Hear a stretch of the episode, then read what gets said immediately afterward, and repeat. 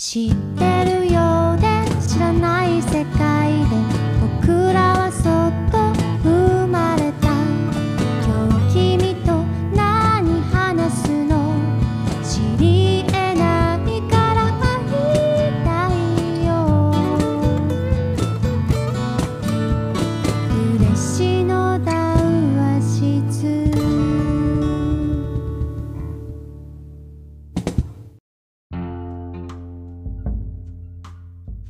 佐賀嬉野温泉で夜な夜な繰り広げられる秘密の談話室。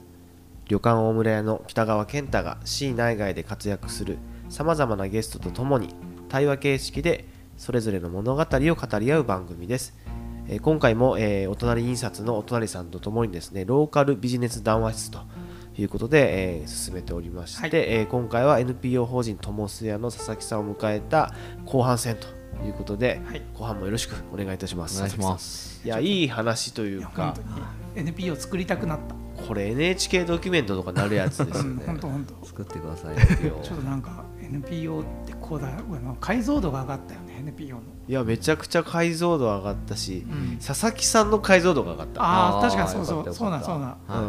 はい実はこれだけ苦労してんだってちょっとこの後もっと苦労話聞きたいんですけど。なるほど。じゃあ、い。お隣さんどんなこと聞きたいですか？ちょっとさっき今あの前半戦で結構うまくいったけバイトをしてたけど、そのやっていきながら寄付をいっぱいもらえるようになって、もう自分たちが思い描く未来のためにいろんな事業をいろんなところでやれるようになったっていう話ってめちゃくちゃいい話だと思ってるんですけど、とはいえとはいえ。人を実際運営してて、まあと当時3人からスタート、うんうん。でスタートアップとかでもよく言う話がさあの最初に始めた人たちが結構仲違いするとか。ああ。はいはいはい、うん。結構誰かがモチベーション下がってその頃に、ま、あの大変だったとか、うんで新しく人は今後入れていくとしてで前の人たちとの問題とか、うん。まあいろんな多分人が増えれば増えるほど、うんうん。多分いろんなまあ問題いろんなことあり僕ますよね。たちもすごい経験、今今でもすごい日々人で悩んでるっていうのもあるんでですすよ40人ぐらいき従業員いたらいろいろありますよ。日々何か すごいすごいもう今の 聞いただけでも絶対お二人の方がその大変さ半端ないだろうな。人はね多いからいろいろありますよね。あるあるもう家帰って妻と人の話しかしてないですよ。そう今日こうなったよみたいな。人があでねうまくいった話も悪,、うん。悪い話も両方ありますけど本当人の話しかしてない。そうそう。で実際そのじゃあ NPO 法人の中で人を運営していくとか、はい。そのそもそも3人でスタートしてその回今ずっと変わらずに駆け抜けられてるわけじゃないですか。はいはい。その中でなんか苦労なんかここモチベーション下がったとかここちょっとめっちゃあの解散の危機があったとかなんかバンドみたいなこと言うんですけど。なるほど。なんかそんなことがあったら教えてください。そうですね。解散の危機はまあなんかしょっちゅうあるっていうか、まあずっとあったっすね。へー。へそのあのさっきからずっと言ってるあのビジョンを作るっていう作って変わったって言ったじゃないですか。もうあれがあるまで本当にもう自分のモチベーションコントロールもすごい難しいし、ああそうか、うん、何のためにやってんだろうみたいなの自分の中でも出てこなくて、ーうんそう。でかつやっぱなんですかね。であのさっきいろいろ事業を起こすのが得意だだのなんだの言いましたけど。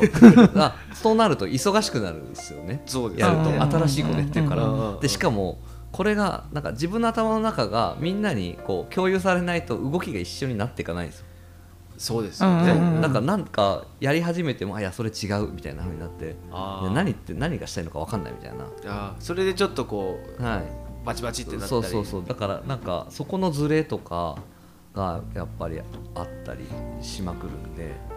3人でもそうですね。3人でもそのそそのやっぱ理事3人で何やるかとか結構決めていくんですけどやっぱまあで僕らちなみにこうで年齢差が6歳ずつああってうん。やってて、まあ、男女とかもあったり、まあ、みんなその外から来てたり、まあ、自分だけも言うたんですけど、まあ、そういう結構なんかなババラバラなんですよね。はい。まあ、っていうところで結構こうなんだろうなビジョンとかがない頃とかはなんかこうやりたいことやりたくないこととか結構それぞれ違ってて、うん、なんか結構しんどかったです。3年ぐらい。まあお金もないし。あうん。初めて3年ぐらい？3年ぐらいがまあずっときつかったですね。ああそのバチってなった時どうやって修復するんですか？ああそれ聞きたい。えーもうなんか全部言うっすけどね。全部言うようにしてて。うんでなんだろうな。でも結構こうな怒ってる期間長いです。お互いに怒ってる期間とかな。ただまあうちが結構そのなんか事業ごとに担当して回してるとかも結構多いんでまあそういう、まあ、一応事業は回していけるけどなんか、うん、どうなんだろうなこれみたいなのも結構あって。あーそういうなんかさあの戦いがですよ、多かった割にはやめないんですね、うんうんうん僕もそう思あっあね。やめた解ないね。散とならなかったってことでしょ？なんかね NPO って作るの大変なんですよ。やめるのも大変なんですよねこれ解散する。のあいろいろ手続きが。あその理事に入ってるから。なんか簡単に辞めるのもどうかなってなるし、まあ、あとうちの場合っては移住者というかあの僕以外は2人はこれ辞めちゃうと仕事がまあなくなったりとかあそうあやっぱ有そうなんだ。田に残るっていう手段が、まあ、別の転職すればいいっちゃいいんですけど、なんか、まあ、そそこにあまりモチベーションがないんでなんかだからなんていうかな簡単に辞める解散するってはなならなかったですね、なるほど、まあ、一番言ってたのは僕だと思います。もうやめようっつって。あのたまにツイッターとかの佐々木君のツイッター見てたら はいたまにやみきがあるんですよ。あるある。あここやむ気入ったなみたいな。あるある。あーっていうのはちょっとね感づく時は実は全部開示してるんで、開示してる確かに確かに、はい、ありますツイッターで書かなきゃいいのにと思ってる時に。お表に出てない謎のポッドキャストがあるって噂も聞きました そうそうそう聞いた聞いた。もう今ねない。今ないけどまたやりたいけどああなるほど。でビジョンを作ったらすごくすんなりこう、うん。いったと。ちょっとね言い合うのちょっと気になる。えっとどこのタイミングで話し合うんですか？なんか定期的な会議って持ち合ってるすか月あじゃあ週に1回あの木曜日の午前中全部ずっとミーティングしてるんですけど、まあ、そこで基本的には話すん話して、まあ、そこでよくバチバチになるんですけど、うん。うん。でも必要なバチバチなんでしょうねそれはまあね、、これをなんか思ってるのに言わなくなっちゃったらそうですよね。意味ないですよねそのメンバーでやってる今あとあの、うん。佐々木さんに言いやすいんでしょうねそうなんでしょうね。いやこれがもう少ししマッチョはない。代表だったら、言わ言わなくてたまってやめていくと思う。んですあそれちょっとわかる。うん。佐々木さん言いやすいんですよ。昨日ね、とあるイベントで あの僕ら一緒だって、あのはいはい。佐々木さんが、まあ、ある意味ボスだったんですけど めっちゃいじられてたじゃないですか。本当にいじられてた。なんであんないじるんだろうって僕も黙ってたんですけど、うん。見方を変えればいじめみたいな、ね、僕ら静かにね。僕はちょっと僕一番静かにしてた。頑張れ。引っ張ってましたけどね。先導してましたけどね。でもこう言いやすいっていうのが僕すごくいいなと思った。いやそのそう。あ佐々木さんがその代表としてやっぱりこう言いやすい怒りやすいとかそのまあまあすごく僕代表として大事だなと思ってうんうんてやっぱりそれが言えないような本当雰囲気の代表だったらみんな本当鬱憤溜まってはい。静かにやめていくとか突然切れてやめていくとかあると思うんですけど普段からこう喧嘩ができるってすごいことだと思うんですよね。ですね。で家族もそうじゃないですか、うんうん。結局かあのね、こう家族も喧嘩とかうんちちっちゃいことでいろんなことあるけど、うん。結局でもその数分なんかお互いのことを分かり合って、うん。やっぱり切れなくなるというか、うんまあ、かうん。家族みたいな、はいはいとなんかここ家族的だなと思って聞いてました。もっとこうトップダウン式の組織だったらそんなこと多分、うんううんんないはず。でもそれをもうでも僕この3人結構共通項そこやなと思ってるほうほうほう。あの自分から怒らないっていう人たちのような気がする。あなんか自分な僕厳しく指摘することあのなんかトップダウンのようにボーンと怒るのと、うん。まあ厳しく指摘するのはまた違うと僕は思ってるんだけど、うんーうんでもこの3人ねガーンと怒るっていうようなタイプで全然ないような気がするんだけど怒る。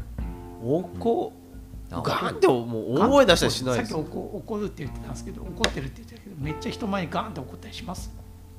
人前のその3人でやるときになんかなんだろうな。怒る、うん、いやでもガーンって怒ったりもしたことあります。まあ最近しなくなったかなと思うけど。うん。したことあさされたりはするんですか？うん。あ本当？す。ごい。怒意外そるのも多分こうなんかなお抑える系の怒るじゃないと思うんですよ、うん。ああそうですね。ん。うん。感情を出すだけで、もうお前こうやれってこう一方的に押し込む怒り方じゃないと思う、うんそうですね。まあ立場を使って怒るみたいなやつね。そうそう立場。うん。上だからこうみたいな。そうそう。そう叩き潰すみたいな感じじゃないってことですね、うん。なんか全部ちゃんと言ってくれないと逆に怒ったりします。うん。だから開示してくれないと話進まないしうんうんなんか。いや本当それは大切な怒りだと思いますよ。うんうん。うんなんかなんかそれ以上なんかぎ議論しようもないみたいになっちゃうとあでもそれ。あもういいやそれじゃあもう俺この場出てくみたいな感じなことはある。んですああなるほど。あーそういう感じね。言言わないならいるなんか時間もないもったいないから。あでもなんか静かな怒りですね。うん。うん。それは僕必要な気がすでもるな分かる。それもそれは分かる気がする。うん。いや何でも今パワハラで片付けられたら、うん。うん全然コミュニケーションできんなとか、うんうんうん。あるじゃないですか、うん。で言葉が汚いとかい威圧的とかは絶対ダメだと思うんですけど、大切なことはちゃんと言わなきゃいけないっていうのがやっぱりあると思っててうんそこ難しいですよね。そうそうそれは分かる。あでもそういったの言い合えるって本当大事だといや思います。それは佐々木さんのやっぱ人徳というか人格の妙だと思いますけどね。僕あのあのバイトで来てる女の子から一番怒られてますからね。その子多分僕にすごい一番怒ってる。何なんですかね。やっぱり いやい怒言いやすい。なんでしないんですか？あっみたいな感じ。たら怒られてるっすね。何やってんですか？また片付けてないとか。あそれでも。なんかなんかこれなんで私ばっかりこれさせられるの？なんかやってよみたいな。はいごめんごめんなさいっつっていやーいい代いい表だ代表ですよ。いやいやいやうん僕らもちょっとねそうなりましょうね。いやでもいやいやおそれちょっとね二人でもそんな今感じじゃないんですか？ーでもね結構今日い。やでも共通項だなと思ったさそのめちゃめちゃそのトップ上から押さえつけるっていうのは絶対多分やらない人たちだと思う。あ二人とも絶対やらなそうな健太君はそういうふうに俺イメージしたことないわ。うん。ないです。押さえつけたりはしない。と、ねえ。どんどんやったらみたいな。そうそう。で言いますしあの転職してくれた子とかも、なんかちょいちょい一緒に大師に焼肉とかうん。誘,、誘ってか食べたいって言うから一緒に行ったりするんですけどいやこんな社長と一緒にしょっちゅうご飯食べに行くと思いませんでした？みたいな。あ前の会社だとありえないですみたいな、のはそうですね。結構言われたんですけど、うん全然ねこううちぐらいの小さい旅館だったら全然もう家族だとしか思ってないんで、うん。いやそういや本当そううんそうなんだよね。別に偉いって思ってない。いやうん僕もそれは思ってる。自分が一番偉くないと思ってる。うんうんうん。むしろなんかななんかそのもちろんその代表としての威厳みたいなどしっとしたところは必要だと思うんですよね、うん。緊張感をある程度持たないといけない時もあるし、うんうん。けどなんかなやっぱりこう意見を言いやすい雰囲気っていうのはすごくうん大事にしてて、うんうん。最近も TikTok をもらい始めたああんですけど、ねすごい。あれあれもなんかスタッフの去年新卒で入った子がうん。なんかやりたいってこうちょっとやったらいいじゃんって言ってやってて自然にやってるんですよ。うんうんとかなんか、うん、ややりたいことをやりたいって言える雰囲気作りはもっとしなきゃなと思って、うんうんそれはね僕結構意識してる、うん。会社の中でもちょっと言いにくくなったらちょっと自分言いにくくならないようにちょっと自分の雰囲うん。気出さんとなっていうのはちょっと思ってる。いつも反省してる。うちもえ去年までとか全然そんな雰囲気なかったんで、この1年でやっぱりこうある程度その世代交代がガラッとなったんですよオムライも。ああはいはい。劇的に。えだって平均年ー齢いや60ぐらいだったのが今平均年齢30ちょいとかですよ。いや今日なんか来たらなんか初めて見る若い子しかいなくてびっくりしちゃったそうそうそう。まあ今までねネレーションギャップがすごあいのすごいあの素敵なお姉さんたちに素敵なお姉さんって言ったら変だけど まああねあの 結構ね年配の方に、うん。それはそれですごく好きだったんですけど、うん。うんなんか今すごい一気に若返っててびっくりししました。だから本当なんかゼロからうん。旅館作ってる感じもありますよ、あそれ今面白いですね。だから今日もそうだったんですけど毎週金曜日の1時からロープレイとか研修をああはいはい。1時間残業つけてでもみんななるべくやろうっつってもう大体10人以上集まるんですよ、はいはい。で今日もその料理の説明の仕方で、こんな感じで言ったらおしゃれかもねみたいなこと言ったりとか、今それをトリトラットリアの鳥屋さんに来てもらったりとかも、うん。全然授業っぽくしないんですよ、うんうんまあ、あとヘネシー吉川の雰囲気とかは、はいはいあああいう年上だけどああいうんううん。こうノリがいい人がい,、うんうん。てくれるとかいうのもあるんですけど、うんうん。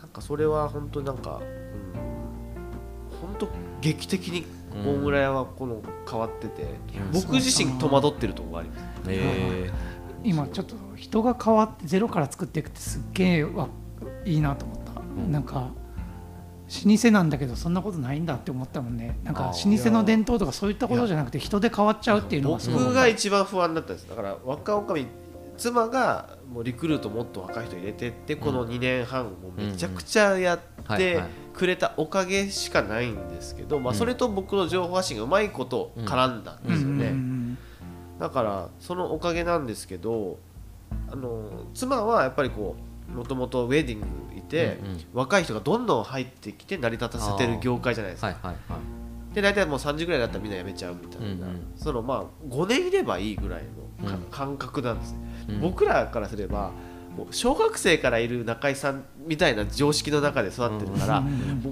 うもう3年で辞めるとかどういうことぐらいのあ感じ。なんですけどまあそこの意識がまず違うっていうところですごい不安だったんですけど、ーうん。これだけ人来なかったらもうとりあえずやるしかないと思って、うんうん。もう全て妻が言うことはもうやろうっつって。うんやったおかげでもうガラッと本もう会社が変わったぐらい本当変わって、いいね。そうそう。だから本当今人材教育をいなんか本当現場で勉強してる感じします。あー僕の中で。素晴らしい。うん、だからもっと変わっていくと思いますよ、うん。インターンシップとかも普通ですもんねみんな、うん普通に受け入れてるしどんどん来るようになったんですよね。だから本当ありがたいことですよ。今日も一件に23歳の人だったかな。応募が来て、へえ。週1ぐらいで来るんですよ。すごいね。すごい。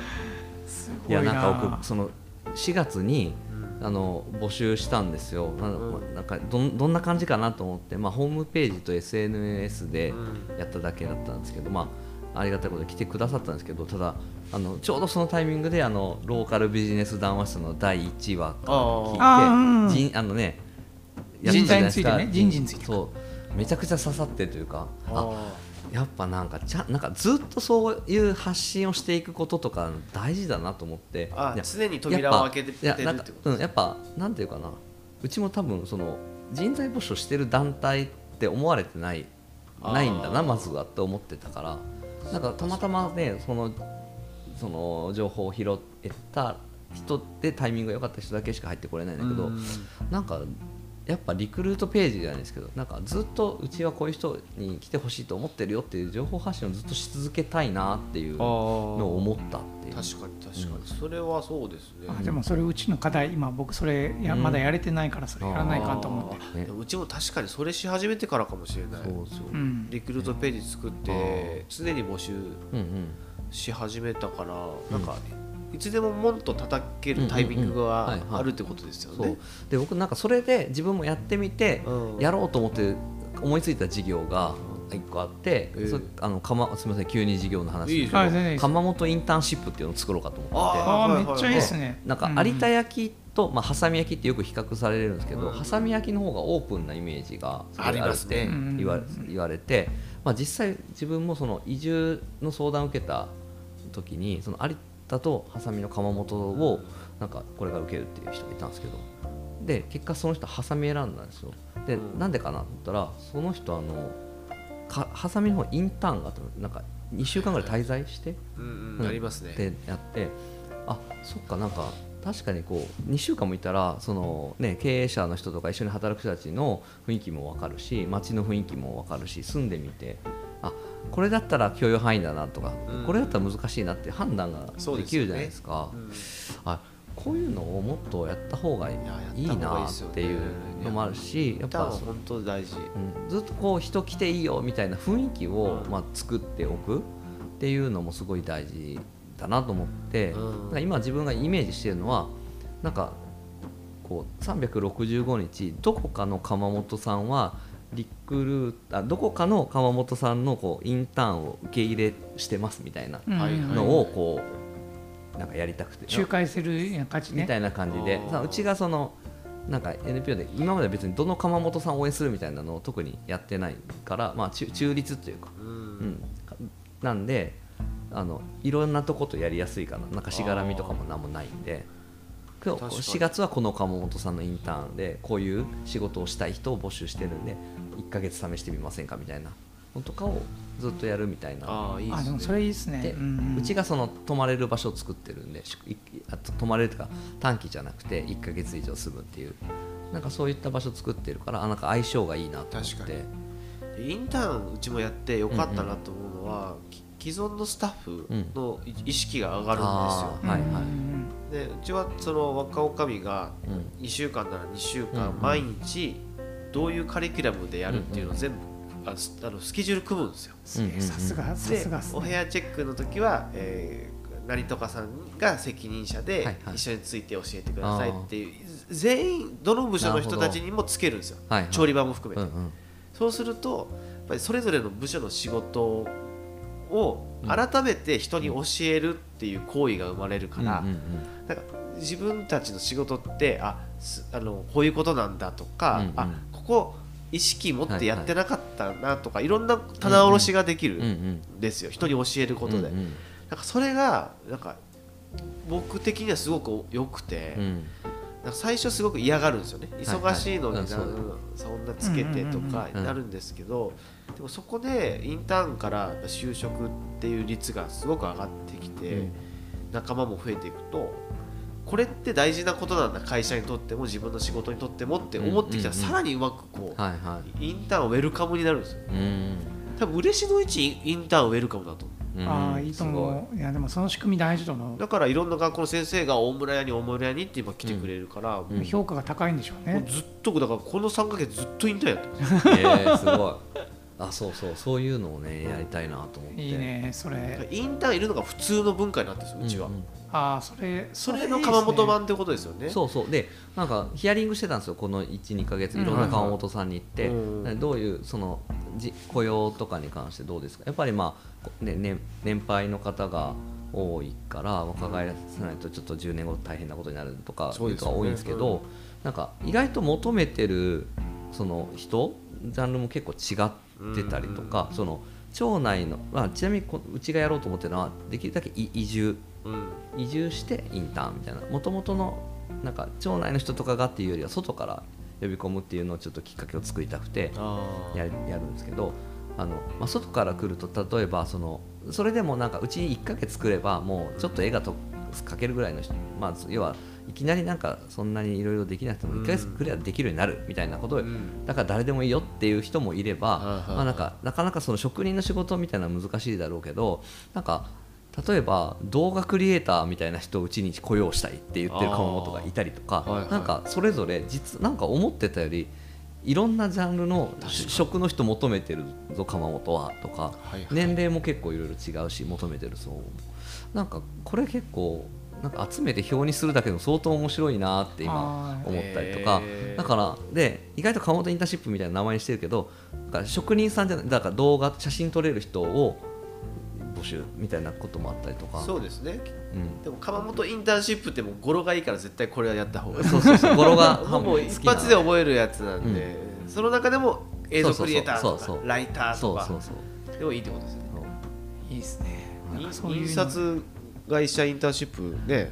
うんうちの会社でも結構やってる方でしょ？いやまだううちインターンシップはまあちゃんと本格的にやれてない。今年初めてやるんですよ。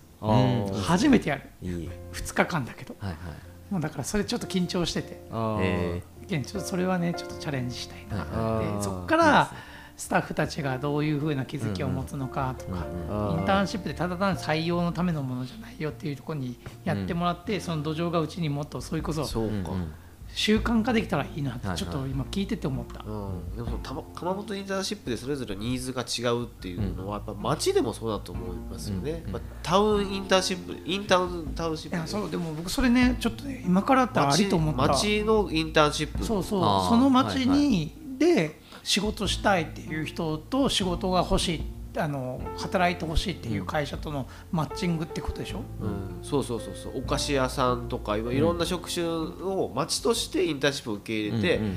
今日はお菓子屋2日間、うんはい、うんあそうそうそう。あさっては洋服屋さん2そうなんですよ。日間とか、いやそういう人いてですね、あの渡辺ベストにいる、うん。あのたまにこう来て教えるあのなんだっけみそのりさんっていう和菓子職人の女性の方いらっしゃるんですけど、練り切りの、うんうん。その方は練り切りで独立しようと思った時にとにかく関わりのある業種にバイト行ったらしいんですよ。短期バイトに。例えばへ通販やるから、えー宅急便屋さんにバイトに1ヶ月行くとそうするとあ宅急便って物がこう来てうんうん。こんな感じで運ばれるから、やっぱりこれぐらい梱包しないと崩れるわとか、うんうんうん。ーへー。めっちゃ面白いそれ。そう。箱屋さんにバイトに行ったりとか。なるほど。将来何かやりたい時にやっぱいろんなこじ職種を知っときたいっていうことを言った時に、なるほどと思ったんですよ。うんうん。で僕もなんか旅館やっててやっぱ電気工事ちょっと習いたいなとか、観光地ちょっとやりたいなとか思う時あるんですよ、うん。これわざわざ頼むほどないなって言うけど、うできないから頼んでお金払ってるんですけど、うんなんかいろんな職種をもうかじるだけでいいから、知っときたい欲も最近出てきててでそれの言う人って結構いるんじゃないかなと思って。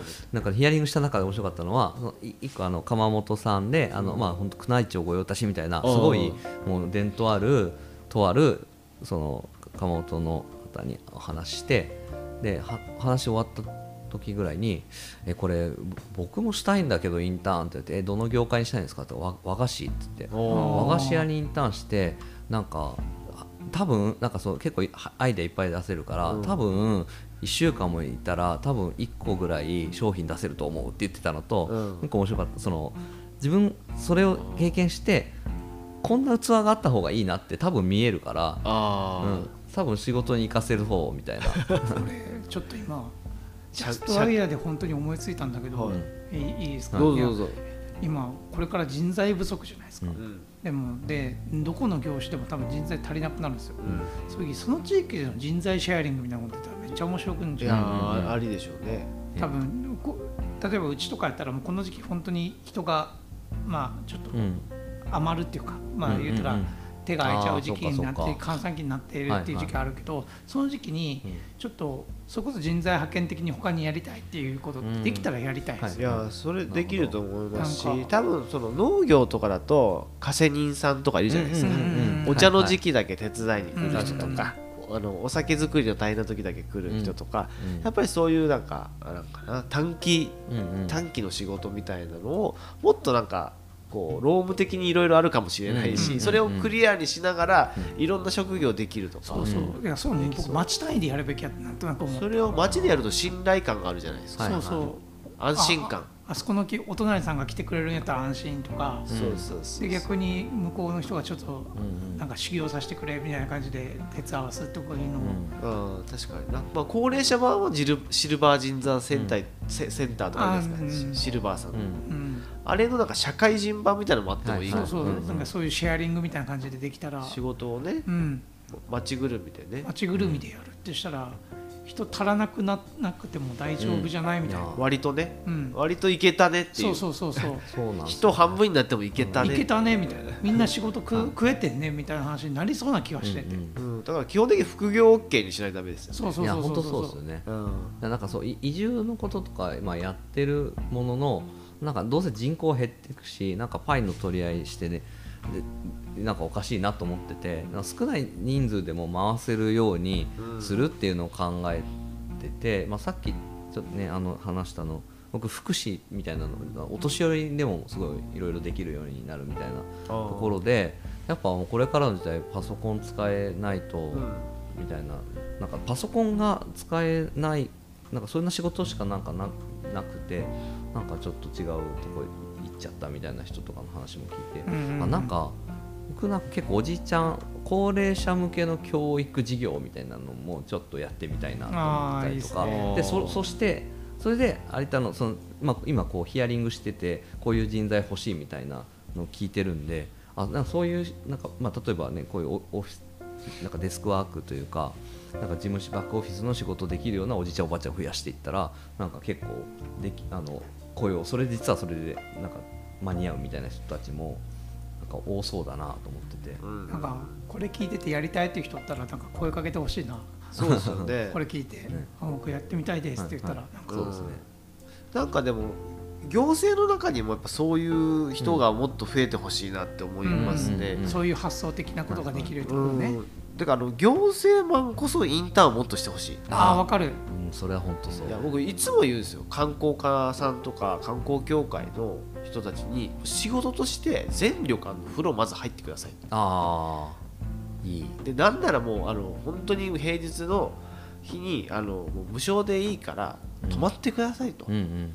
じゃないと分かんないじゃないですか、うんうん。なのにそのキャンペーンとか言って嬉野温泉来てください,、はいはいはい気持ちいいですよって言ってるけど普段入ってないその人たちは、うんうん説得力ないじゃないですか、本当だよね。そう。とかあの学校の先生とかもですよ。ある意味その、まあ、専門職とかでやっぱりうん。この、いわゆる社会人経験があんまりうん。こうない。それはいい悪いじゃなくて、ん。ないのはしょうがないじゃないですか、うんうん。それはやっぱりその特に行政はいろんな職種の人たちの街をやっぱりこう、なんかなこうねこういろんなことで携わっていくんで知ってた方がいいと思うんですよね、あお茶農家やっぱり大変だなとか、うんうん。で旅館ってこうだなっていうのを分かってた方がいいなと、でこの前先月から一緒に街歩きしてて行政の方何人か来てくれてたんですけど初めて行ったとかっていやいやいやいや言ってましたよね。今更みたいなことってあるじゃないですか、うんうん。だってもう何年勤めてらっしゃるっていう結構あるのにもかかわらず、街に出てないってことの調査なんですよ、ね。そうそうそうなんですよ、そうなんですよ。結構小木でもこの前2年前にミートアップした時も同じこと言ってる人がいて確かにそう行ったことなかったとか知らなかった。ね。街歩きってすっごい大事ですよね。それこそね暮らし観光言い始める、ねうん。前からミートアップやられて、うんうんね、一緒に街歩きもねね 2, 年前かな、そう。うん二年前。やってましたけど、あれ楽しかったですもんね、楽しかったですよねそうやってる僕らも楽しいしそう何それねやっぱ行政の人地元の人がうん。なんか一番喜んでるというかびそうそうそうそう。びっくりしてるっていうのがね。子供連れて来られてましたからね。みんなやった方がいいですよね、うんだから。そうなんです。割とあの大変大変って、まあ、もちろん大変な世の中なんですけど、うん。割と自分の街をちゃんと解像度もっと上げていくと、割とこう原石いっぱい転がってるなっていうのは本当思いますけどね。いやもう僕たち多分世代あれ僕世代かな、子供の時に働くあの探検僕の街ってあったの。あったあった。NHK でしょ？NHK だってうん。張さんがやってるやつ、はいはい、今今で言ったらワンワンの中の人なんですけど、あの張さんがやってた探検僕の街とかあの結構やっぱあの考えあの発想も探検僕らじゃあの探検して最後に自分で地図を描く、そうそう自分たちの街えーを地図ででここにこうがあってこういう人と会ってこんな話したみたいなのをこう書いていく。大きいこあー。すごい。で本当にそれが番組としてさん15分か30分か忘れたちょっと忘れたけどすごい面白くって、で学校でも紹介しててたりしててずっと見てたんですよ。うんうん。でそれずっと思思ってあの、んでそれが今今になって街歩きでやっててもうまさにこれじゃんみたいな。うそうそうそう。探検僕の街じゃんみたいな。うん。そうそうそうなんですよね。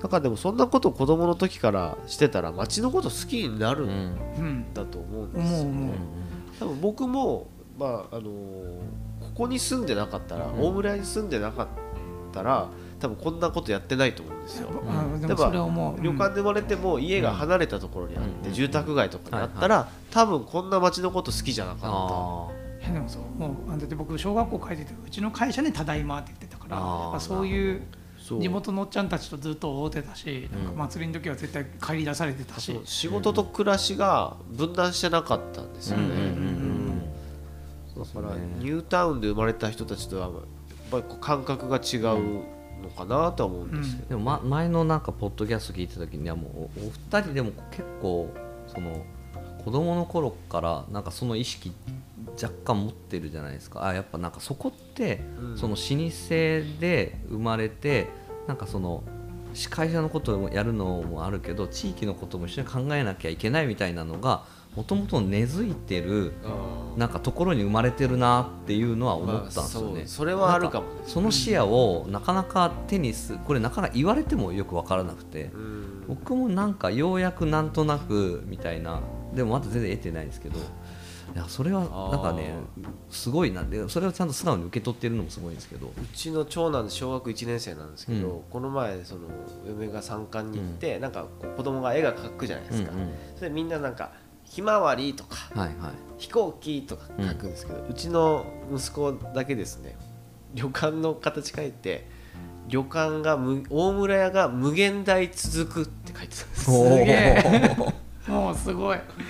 その意識いつ持ったと思って すごい。無限大続くっていいですね、えそう。だからちょっとこう他のことはやっぱりそのなんか違うというか、うかなんかそのそう自分もその自分だけかなと思って、うんうんうんけど、まあ、息子もそう思うってことは何かあるんだろうなと。うんうん。いう時にやっぱりその仕事と暮らしが近いっていうのはあるのかな、その自分イコール旅館、うんうん店なんでとか街だから、だからあの分けてないですよね、うんうん。だから続いた方がいいっていうだけだと思うんですよ、うんうんうん。なんかその無限大続くみたいな続くことの価値をもう分かってるのめちゃくちゃすごいいいなと思って。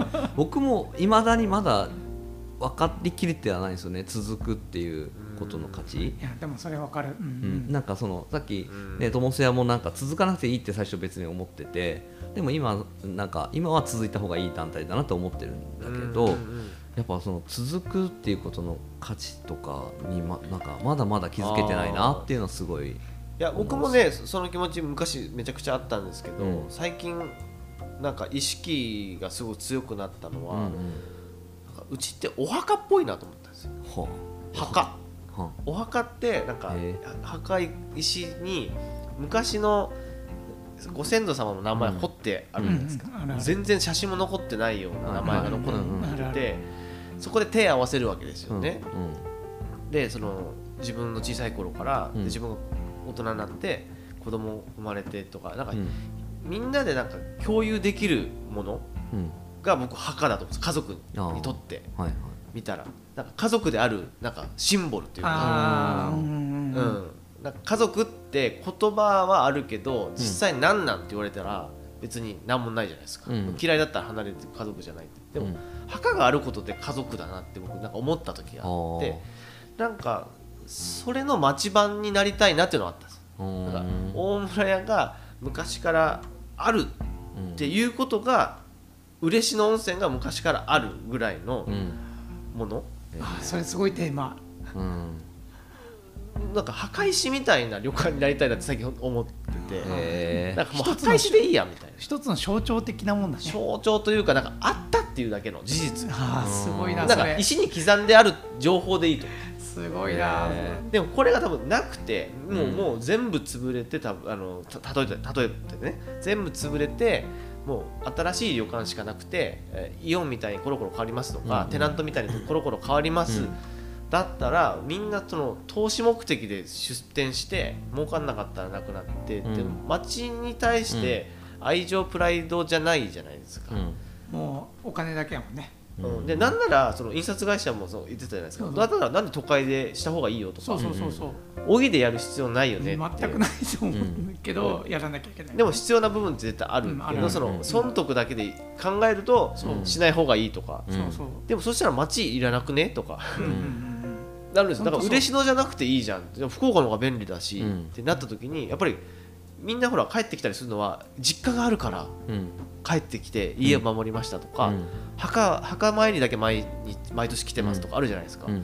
そういう存在って必要だなと思ったんですよ、はいはいはなんか。もうアミニズム的な話になるんですけどすごいな。もうちょっとその考え方すごいなと思う。墓石に刻まれた名前ぐらいの存在にはなった方がいいなと思う。んうんうんうすごい。なんか最近思うんです。なんかもう墓石だなと思って 目指すは墓石だだからそれ息子から気づかされたんですよ、うんうんうんそう。無限大続けようとは思ってなかったんで、あでもね僕僕ね法人っていう名前はうん。もう誰かからおっしゃったのが法人って無限につ生き続けれる唯一の人ですって言われたんです、うん。ああ命がないからね。そうそう、うん。中に法人はあ人は有限なんだけど、うん。法人はもうんう作ってしまえば無限に生きれる人ですって言われて、ああそういうことって思った、ん。えーなんかちょっと仏教的な話になってちょっと深深井龍之介っぽくなってきました。メタ認知でね。メタ認知がね。いやでもでもねそういうのは地域に僕必要な気がするんですよね。あそうそう。だってなんかその効率性とかだけで言うと本当いる必要ないですもん、うん。あそうそう。本当にそう思う。ねだから地域である意義みたいなところの部分が何なのかとか必要性なのかみたいなところの部分が会社があることにううちの会社が何のためにあるのかっていうのをずっと問い続ける必要がやっぱあると思うよね、僕はそこで。ありますよね、うん。僕はなんかねそのなうち友瀬って名前なんですけど、はいはい。うちみたいな活動してると有田なんとかとかにしそうじゃないですか、はいはいはい。なんか有田ってつけたくなかったんですよねずっと。でなんかその別にあ僕はまあ一応有田のに U ターンしてきてはいるもののうん。もともとそんなに愛着があったわけでもないし今もめちゃくちゃ好きかどうかこう日々考えてるっていうようなぐらいなんだけども、なんかでもなんかこの街にしかない魅力もいっぱい分かってるしそういうなんかここにしかいないような面白い人たちが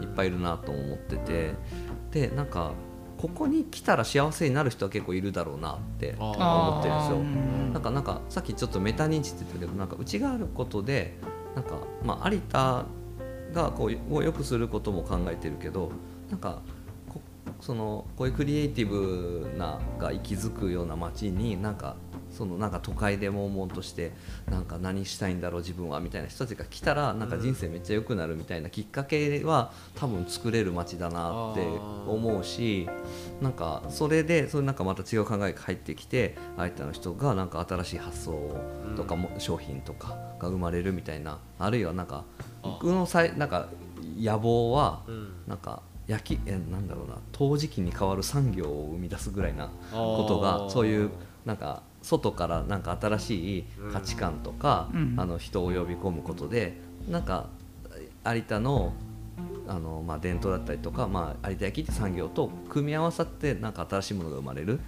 みたいなことにつながればいいなっていうのが掛け算ですね。そうそう掛け算ですよ。いいですね。ということでですね最後にちょっと話していきたいですけどそうそう。佐賀県はい。移住企あ業、おえーネットワーク。サポートネットワーク。サポートネットワはい。ークというものができます、うん。ちょっと説明を。あそうですね。代表ボスはい。お願いします、まああのね、佐賀県庁の産業政策課さんがあのじゃあの企画されてやってる事業なんですけどあの、まあ、佐賀県に移住してきてあの起業をするあの人たちを、まあ、佐賀県で実際にこう事業をされて経営されてる人たちであのサポートして、うん。あの土地のことを教えてあげたりとか、まあ、そのさ例えば佐賀であのまあ、コーヒーショップを開くならどんな風にやったらいいんだろうとかあのそれを開くならどの町が今なんかうん。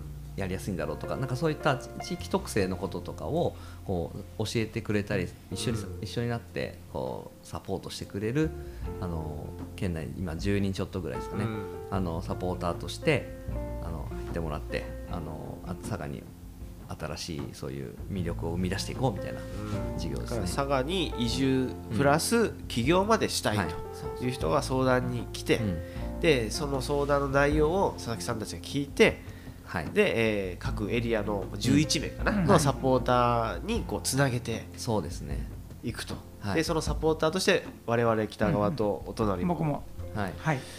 えー選ばれたということそうです本なんか今当にね。日最後こうば番宣みたいになっちゃった。私がはいコーディネーターっていうこと、まあコーディネーターというかまあ窓口みたいな感じなんでですけど。もこういった授業をするのも僕友沢さんの意義やと思ってる、そうですよね、うん、今日の話聞いてなんかそういうふうな、なんかリビジョンを持ってやる友沢さんがこういった移住支援の企業移住支援企業企業か企業サポート、うん。移住支援とともにやっていく、うん。ただの企業じゃなくて移住もセットだから、うん。そういうのって友沢さんがやるのって結構なんかストーリーとして合うような気がして、そうそうですね。でうん。プラス今回起業っていうところがね、こうひっついてるのが面白いとこで。そうですね。う。ん。で割とそのね佐賀県って人口が少ない中で、うん。やっぱりこう事業をやるって相当こう考えないとできない、もう人口が多いところであれば、ある程度その、うん。まあ、マーケットが見込めたりはするんですけど、そもそもパイがうん。少ない、えーエリアで何かやりたいっていう人って、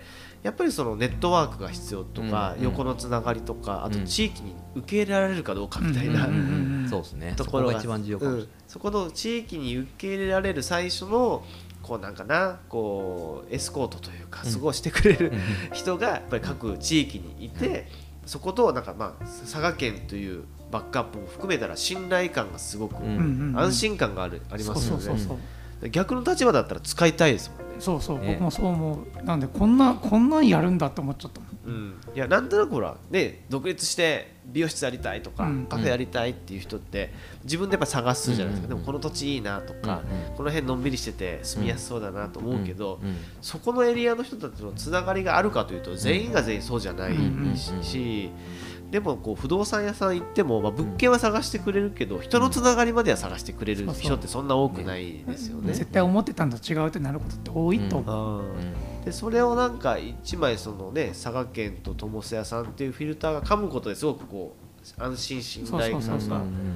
これが直にね誰か知り合いつてっていうとも結構重かったりするじゃはないですか、確かに確かにうん、なんかそのね県がやってるそのお見合い支援とかもそうじゃないですか,、なんかうんあれやってる人の話聞いたことあるんですけどやっぱりこう県とか噛んでるから安心して女性とかもあーそうかなんかマッチングアプリとかじゃなくて、うん。やっぱり県のしたけ機関がちゃんとやってくれてるって安心感みたいなのってすごくあるみたいでそれの企業版ってすごくね面白いですよね。ちょっと面白いことができるんじゃないかなってちょっとすごい僕はワクワクしてそれこそね今日の収録の前日がそのキックオフのまあイベントとかミーティングだったんですけど、まあ盛り上がりましたね、まあちょっとね。ね もうなんか打ち上げかなってもうね打ち上げ終わった感があるよね。